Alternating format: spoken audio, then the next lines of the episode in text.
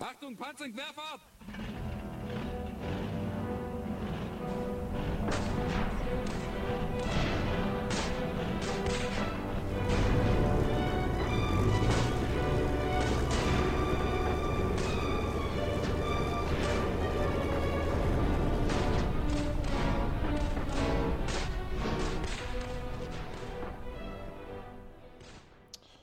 Hello everybody, how are we? We are starting off in our very first podcast of Battle Tank History Podcast. And my name is Paul Harbottle. And I'm Bruce. You're Bruce? I am. Yes. And look, we're just a couple of country lads that live up in central Victoria. And we've been sitting there for quite a while and we've been thinking to ourselves, gee, I wish there was a podcast about tanks on the internet, and nothing ever showed up. So I thought, well, bugger it. We'll make it our own. We'll give it a go. So First thing we'll say is we are not historians, but we like our tanks. We don't even look like historians. No, well, I've got the beer gut for it. Well, he does. Yes, Paul and I have known each other for a very long time through different things, and mainly historical wargaming and a few other things. So we both have a common interest in the world of tanks. So we thought, let's do this. Yeah, for better or for worse, etc. So what the overall object of this is going to be is what we're going to do is tonight we're going to do a general overview of the introduction of tanks and how they came about in the first place. And then each week what we're going to do is we're going to take a single tank and we're going to really try and drill down on it a little bit and not just have a look at its, bits and pieces and bolts and what have you, but more importantly, how well it was and how effective it was on the battlefield, because ultimately that's what it was designed to do. So, and we'll try and, when we can, we'll try and bring stories that we can read out sort of thing, so that you can get some idea of what it was to be able to operate in and around these vehicles. That's the thrust of it anyway. Try and make it interesting. We'll try and make it interesting. For our listeners out there. Yes. So. Yes. And if we throw a couple of jokes in, well, they'll no doubt go clang on the floor. We'll keep the sight gags to a minimum. All right. Well, okay. Maybe we should get started, Dog. Let's do it. Now, the other thing is, if you hear me call him Dog, it's just a little pet name I've had for him for a long time. That's not derogatory in any way. Well, it is, but... I hate it, but go on. I know, that's why I use it. Nobody else in the world uses it. I know. But go on. I have a habit of giving people nicknames which stick like mud. Mm. So, but anyway, all right. So what I'd like to actually do, first of all, is I'd just like to read a portion out of the book Kursk by Lloyd Clark. Now, I'm not big on reading stuff, but I do reading out things, I'm sorry, but I do have a fairly, what would you call it, Dog? A fairly formidable library. You do.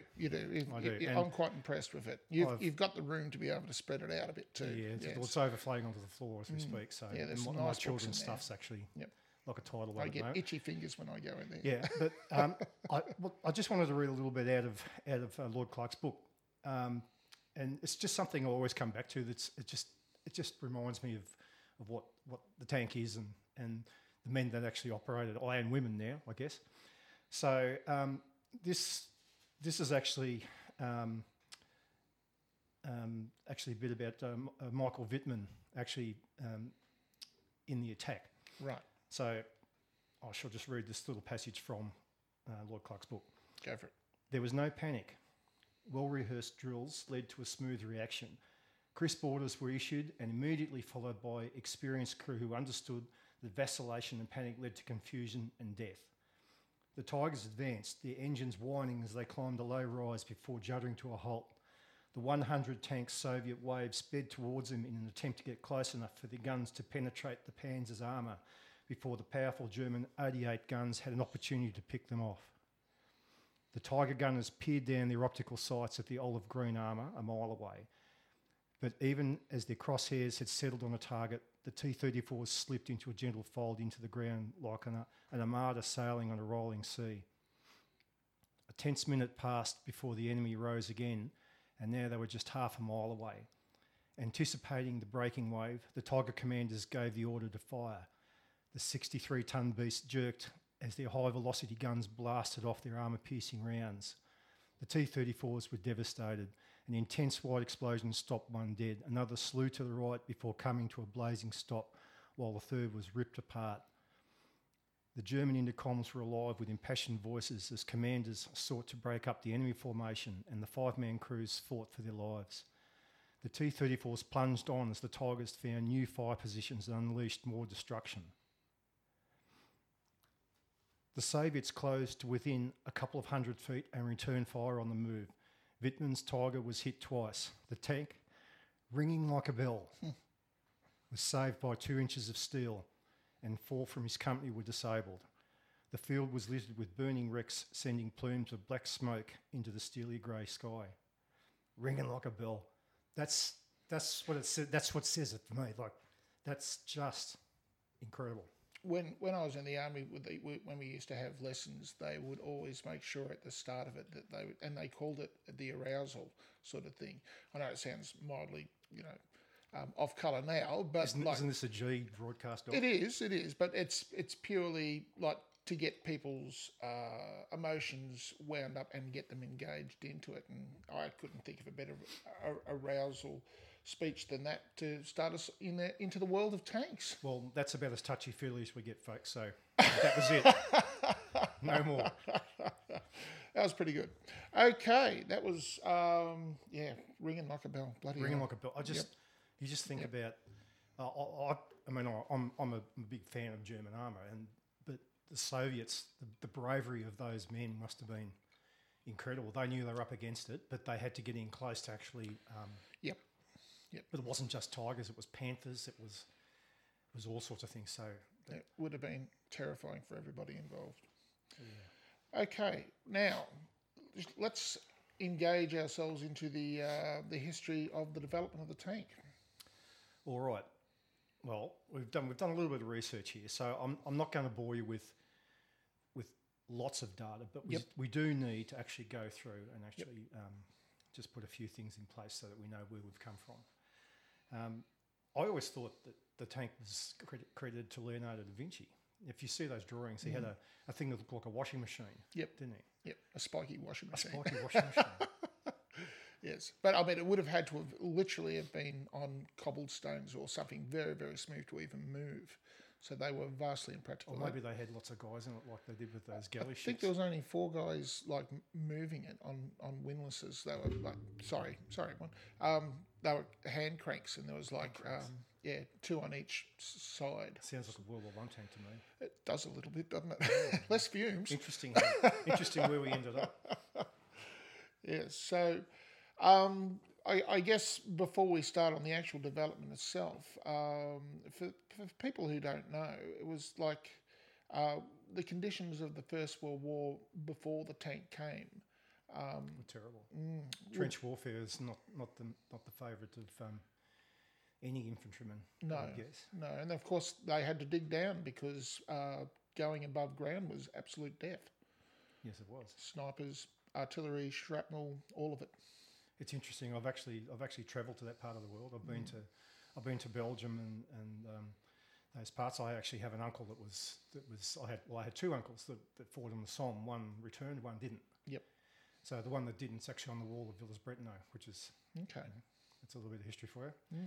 But driving down the road and you come around. There's a beautiful little village and leafy trees and whatever, and the sign's up and it's Pozieres, and you go a chill goes down your spine. Oh, I bet it does. Yeah, it's just terrible. Mm. So, but World War I was basically the catalyst that actually started tanks off. So, so I think the British are accredited with inventing the tank, but it seems that there was a lot of development going on in parallel. So it wasn't just. I think the only ones that didn't have a development program was the Germans. To be quite honest. They more than caught up by the time the Second World War rolled around. In the years between the wars, they caught up. Although they still didn't really have, we'll probably talk about the T-28 later on, but the Russian T-28 was developed between the walls, and it was probably the cutting edge. Mm. But the Germans really didn't have anything. No. They had cardboard things stuck on the side of trucks because they weren't allowed to have them. Yep. So it's very interesting. Anyway, let's just talk about, World War I actually generated the demands for something armoured and self-propelled because of machine gun pay. Machine guns were the bane of everybody's existence. They were just cutting everybody down. Mm. So the great weakness of the tank's predecessor, the armoured car, was that it required smooth terrain to move upon, and new developments were needed for something with a cross-country capability. So something that would actually move forward and get across no man's land and engage the troops on the other side. The tank was originally designed as a special weapon to solve an unusual tactical situation, the stalemate of the trenches on the Western Front. Yep. So it was a weapon designed for one simple task, crossing the killing zone, or no man's land, between the trench lines and breaking into the enemy defences. Mm. Well, it actually did achieve that eventually. Well, yes. But, and not only that, you can well imagine... the artillery that both sides were using in that war, even when the tank was first being rolled out, I mean, some of that stuff was enormous, you know, and to negotiate through some of those craters would have been, we're literally talking about the landscape of the moon here. Oh, wow. And then throw barbed wire into getting... And we'll throw winter into it. Absolutely. And then the thaw, and then the sucking mud that occurred after that. And, I mean, men were dissipating into the mud, much less tanks. Yep. I believe they're still digging them up. Oh, they would be. What, men or tanks? Both. Yes. Yes. Yeah, and mustard gas. There's a lot of that. Good on your dog. Well, no, it's true. I mean, that's part of the problem with Verdun. People, there are sections there that they can't even go in there. No, that's true. Mm. That's true. That's terrible. Anyway, a few recognised during World War One that the means for returning mobility and shock action to combat was already present in a device destined to revolutionise warfare on the ground and in the air. This was the internal combustion engine. So that's interesting. So they were still using a lot of horses, although the Germans still used horse-drawn transport in the Second War, didn't they? Yep. So it's quite famous that they did. But I happen to know, one of my other hats is I'm a bit of a railway buff, and I know that they used little narrow-gauge steam railways to actually move materials and men and all sorts of things up into the line. Like, I know artillery batteries had their own little narrow-gauge railways and things like that. So I wonder if they could have developed a steam tank. Wouldn't that have been interesting? Steampunkers everywhere would unite. You can imagine that. How interesting would that be? That'd be something else. It would be a sight to behold. That would be something else. So the internal combustion engine made possible the development of the tank, and eventually would lead to the mechanised forces that were to assume the roles of horse cavalry and loosen the grip of the machine gun on the battlefield. Mm. So they couldn't. I know that the British tried to engage the cavalry, but they just couldn't. They just couldn't do it. No. They weren't able to do it. I mean, we could talk about cavalry engagements in the Middle East, and in fact, Australians were engaged in that, the light horse and things like that. So, but it's basically like the mechanised cowboys, isn't it, when you think about it? Well, with the Rolls-Royces and the armoured cars. Mm. Mm. They were quite effective when and where they could go. They were fairly immune to light fire, from what I understood of it, particularly the Rolls-Royce variants. They were very big, quite ugly good. Things too. They look good in my driveway. I'd love to have one. Yes. I'm sure your wife would love that. She knows how it is. With increased firepower and protection, these mechanised forces would only some 20 years later become the armour of the Second World War. So we're talking the initial Blitzkrieg. Mm. So it just goes, but Blitzkrieg proved that armour didn't have to be, you didn't have to have massive firepower, or you didn't have to have massive protection. No. But you needed speed, and you needed balls, really, didn't you? Well, you did, but you also need to be able to cut in and around and surround, you know, yeah. and circumvent. But you had to have the. I mean, I think the difference with this and with Blitz Creek, although we can talk about it, the Germans had artillery support, they had air support, and they coordinated all and infantry. So they coordinated all four things together, which, funnily enough, John Monash did. Mm. He was the first. He was actually the first one ever. Yep. And that actually turned the war right at about 1917, I think. Cambrai, I think it was. No, Cambrai was the first tank battle, dog. We're talking just the other side of Villers-Bretonneux. So. Mm. I'll have to yield to you on that one. I can't remember exactly. No, Cambrai was the first. Mm. Was when the British tanks went in. That's the first time they actually, en masse, attacked. Yep. So,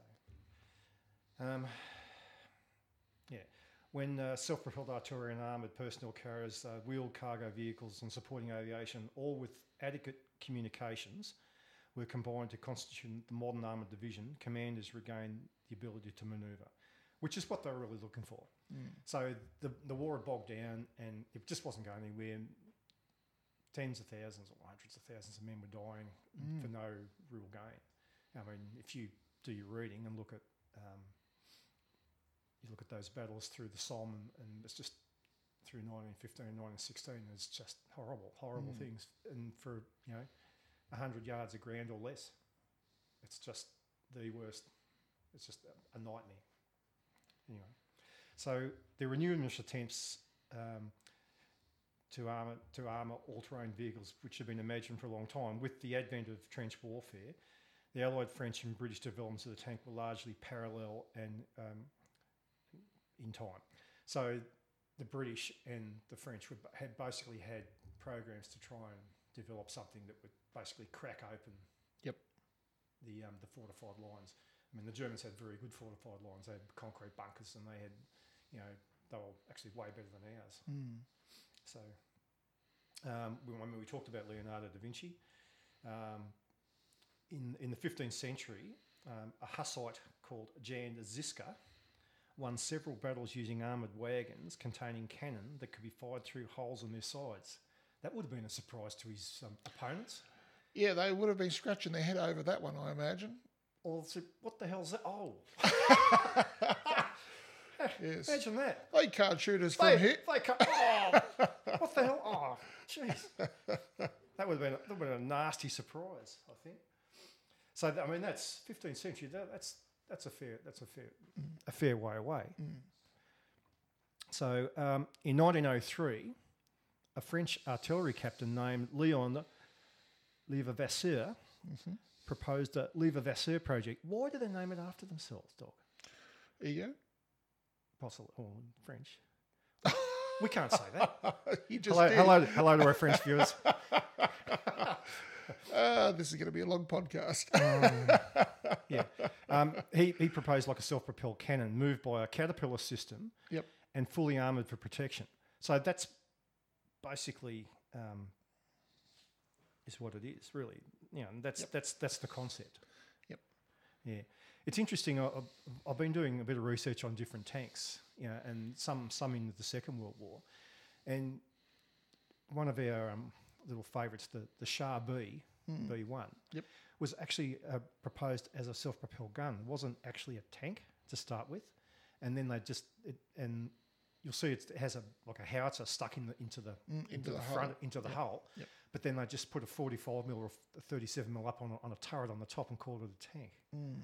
But originally it was a self-propelled gun. Well, it would have been a very good self-propelled gun. It did everything a self-propelled gun really needs to do. It's dirty, great big gun sticking out of the guts of it. So Germans figured it out. The Sturmgeschütz. Yeah. So the Levasseur machine would have a crew of 3, storage for ammunition, and a cross-country ability. But the viability of the project was disputed by the Artillery Technical Committee. Oh, there we go. See, this got to be a committee. Oh, yeah, but it seems to be, and we'll just keep sort of moving through these. But it seems to be that the tank was like It didn't have a home. It was sort of, it wasn't artillery. Yep. It wasn't, you know, like I think even the British tanks originally had naval guns in there because they had naval guns in them. So they actually had 6-pounder naval guns. Yeah. So they had naval crew to man the guns, which, you know, it just seems that if they had just developed it and built the damn thing without everybody having a say, nothing changes really. Well, any new technology usually has people coming at it from all sides until somebody comes out on top. Yeah, so, I mean, I guess the tank's no different from any of the other new technologies sort of thing. But, like, at first there's always going to be that, like, flux where everyone doesn't know what's going on and who's in command and who's in charge. And it usually needs somebody like, you know, Churchill to come along and give it a good old push. Yeah. Yeah, so that French version in 1903 was formally abandoned in 1908. So, yeah. And as you'll see, as we keep sort of moving through this, you'll see that that was a steam powered, or is that running off a internal combustion? 80 horsepower petrol engine. Wow. Okay. 80 horsepower. Yeah, I know. It's the I think that's bigger than the ones that they were using at in 1916. We'll more horsepower. We'll soon find out. Oh, we will. Yes.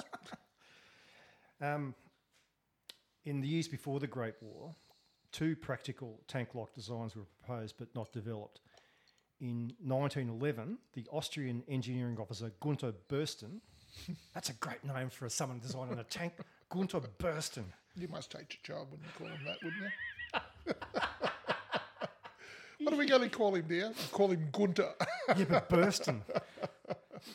He submitted a proposal for a fighting vehicle that had a gun in a rotating turret. So there you go. There's the rotating turret, 1911. Is that how he comes in most rooms? He just bursts in? Bursts in, yeah. Boom, boom. That's as good as it gets, guys. I'm sorry. This is the level of humour. It's as good as dog gets, anyway. Speak for yourself. This is the bit I like. In 1912, the Australian civil engineer Lancelot de Mol. Now, there's another name. Oh, Lancelot de Mol. Well, they were really striking for gold, weren't they? He had a proposal which included a scale model of a fully tracked vehicle. Both of these were rejected by their respective governmental administrations. Now, in a future podcast, Dog, I want to have a bit of a chat about the Sentinel, which was definitely one of ours. Had three V8s slammed into the back of it.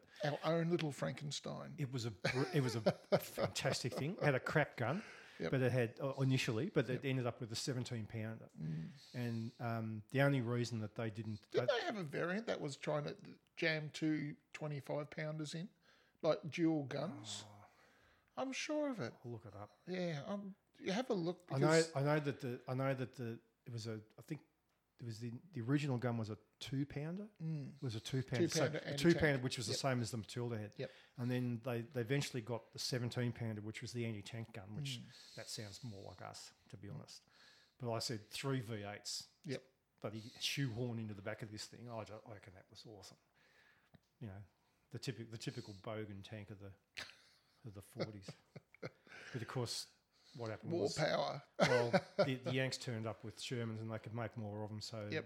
And ours were basically put in mothballs. But look, there was one important thing that we did do, and I'm pretty sure that we were the first ones to create a cast hull tank. That the Sentinel was the first fully cast. Well, the Russians were doing cast hulls by that stage of the game. Yes, so the T-34 was a cast hull as well, wasn't it? Yes, indeed. Yes. Or the turret of a Again, it may not have been first. There's a T-3485 in the local museum here, which is a runner because I know it runs because there's oil leaking out of it. Yep. But the turret's actually been cast in the ground. You can see it, and it's brutal. And I've seen the KV-1 in the museum at Bovington. Yep, and it's just as rough. It's brutal. It's just absolutely brutal. So. Strong tank. Yeah. So we can talk about the Holt tractors. And Holt tractors were the basis of I believe the tanks that we got. Yep. So Benjamin Holt of the Holt Manufacturing Company of Stockton, California, was the first to file a US patent for a workable crawler-type tractor in 1907. Mm. That's interesting, 1907, when you think about that. That was the one that had those dirty, great big planks for tracks, didn't it? They're big block pieces of blocked wood. Did they? I'm fairly sure. In my mind... You're not making this up. Possibly. But I think, look, I'll go find the picture and we'll put it up on the Facebook site. We'll do a bit of research. It might take us a couple of days to find it. When we find these tanks that we're mentioning, we will put them on Facebook and we will strive towards making a web page as well. But I think that might be beyond our abilities at this point in time. But we certainly can get them up onto the web page. Yeah. Facebook page, I should say. Yeah, absolutely. The centre of such innovation, we're talking about tractors, was in England. And in 1903, Holt travelled to England to learn more about ongoing development, though all those he saw failed their field tests. Wouldn't instill, confidence in you, would it, when you think about it? No.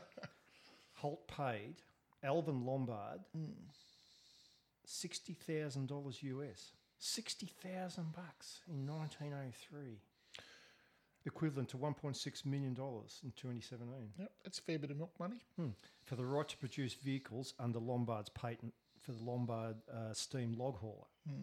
So I think Holt was he was agricultural, but I think he was doing logging and. Yep. I've seen photos in logging stuff like that. These crawler tractors sort of pulling these massive logs out of the woods. Slow, but they did get there in the end. Oh, they were geared right down, weren't they? So Holt returned to Stockton and, utilising his knowledge and his company's metallurgical capabilities, he became the first to design and manufacture practical continuous tracks for use in tractors. So he was the man that actually he got the tracks going around the wheels. Yep. That's cool. In England, David Roberts of Hornsby and Sons, Hornsby, not the model trains, Hornsby and Sons, Grantham, obtained a patent for a design in July 1904. So it just seems that everybody's doing everything at the same time, but they're doing it differently, slightly. In the United States, Holt replaced the wheels on a 40-horsepower Holt steamer with a set of wooden tracks bolted to chains. There you go, dog. You were right. Well, there you go. I thought it was, there was a Holt in there somewhere. I was sure of it. But the wooden tracks bolted to chains, yeah. On November the 24th, 1904, he successfully tested the updated machine ploughing the soggy delta land of Roberts Island. So if you've got some soggy land, a Holt track is just the thing. When World War I broke out, with the problem of trench warfare and the difficulty of transporting supplies to the front, the pulling power of crawling-type tractors drew the attention of the military. Yep. Okay. So Holt tractors were used to replace horses, to haul artillery and other supplies. The Royal Army Service Corps also used them to haul long trains of freight wagons over the unimproved dirt tracks behind the front. So I'm guessing they, like the original road train, so they had basically a Holt tractor was a prime mover and just hitched everything up behind it and just dragged it up. Yep.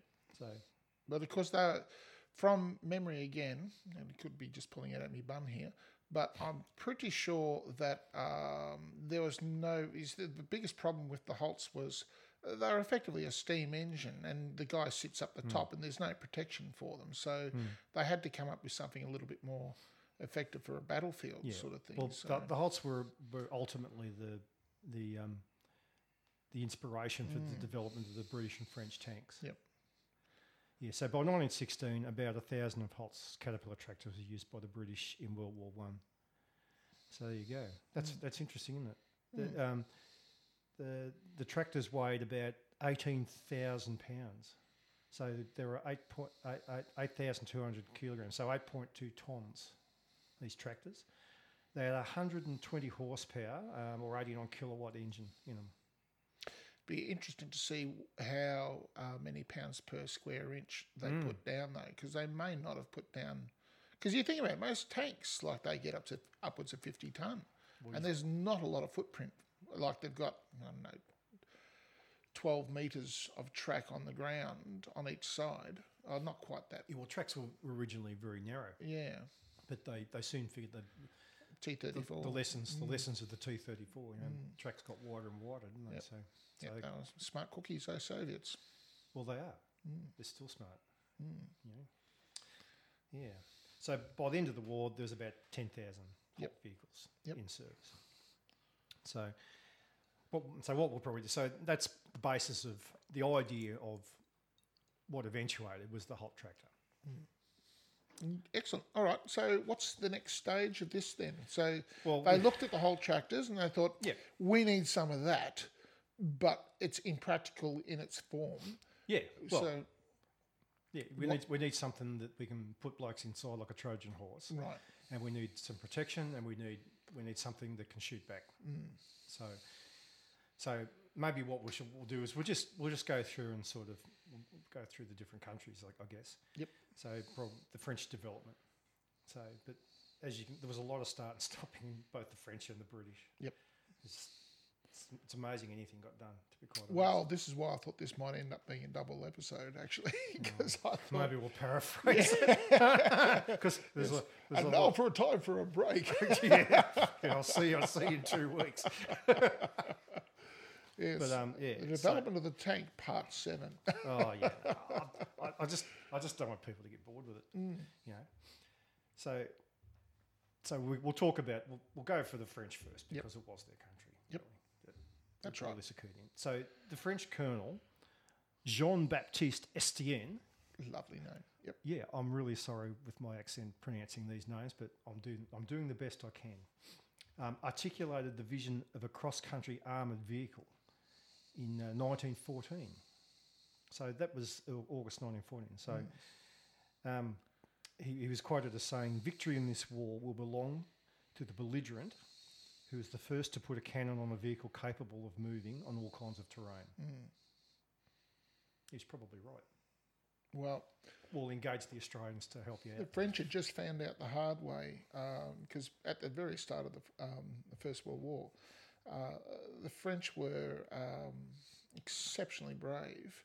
Oh, and when they went up against the Germans, they were slaughtered on both sides, but the Germans had a bit of a field day at first because the French, their idea was just simply to attack. And, of course, it played straight into the German... Correct me if I'm wrong, but they were still wearing the blue uniforms. Well, that's it. You could see a mile away. And everybody was wearing felt hats. Nobody twigged what shrapnel could do, at an industrial level. But they should have. Well, you'd think so, but, they were finding out very quickly just how horrendous the losses were. Mm. Incredibly brave, but anyway. I think it was something like 26,000 in the first day for the French, just in the first day. Yeah. Mm. On their soil. Yeah. Mm. Shocking. Yeah. Where were we? Okay. There were some privately owned Holt tractors were used by the French army soon after the start of World War II to pull heavy artillery pieces. Mm. But the French did not purchase Holts in large numbers. It was the sight of them in use by the British that later inspired Estienne to have plans drawn up for an armoured body on Caterpillar tracks. Mm.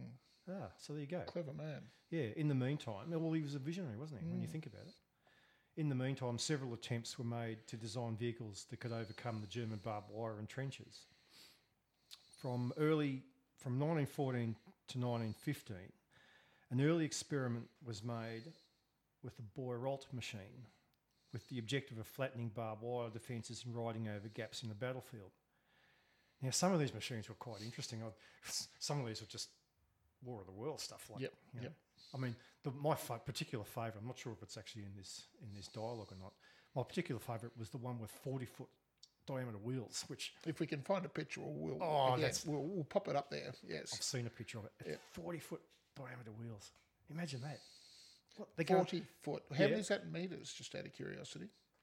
40 foot in diameter is a 4-storey building. So it's basically a 4-storey building coming across. Oh, jeez. Yeah, and it's shooting at you. Well, maybe. Yeah. I don't know. I can't remember. I don't know if it had a weapon or not. I think it was just basically for flattening barbed wire and whatever. Yeah. Yeah. That's unbelievable. Well, the one that the French used, the machine was made of huge parallel tracks formed by 4 by 3 metre metallic frames rotating around a triangular motorised centre. Oh, God.